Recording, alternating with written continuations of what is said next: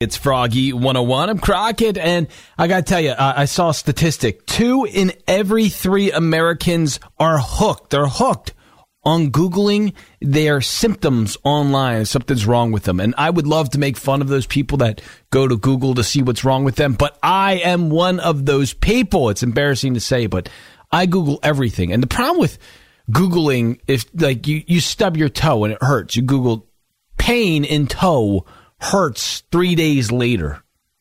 When you hit enter on Google, you know what's popping up. You're dead. It's dead.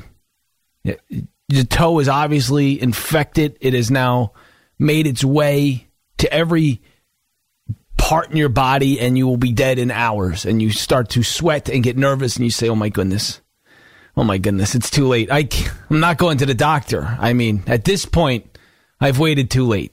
I, I'm just good.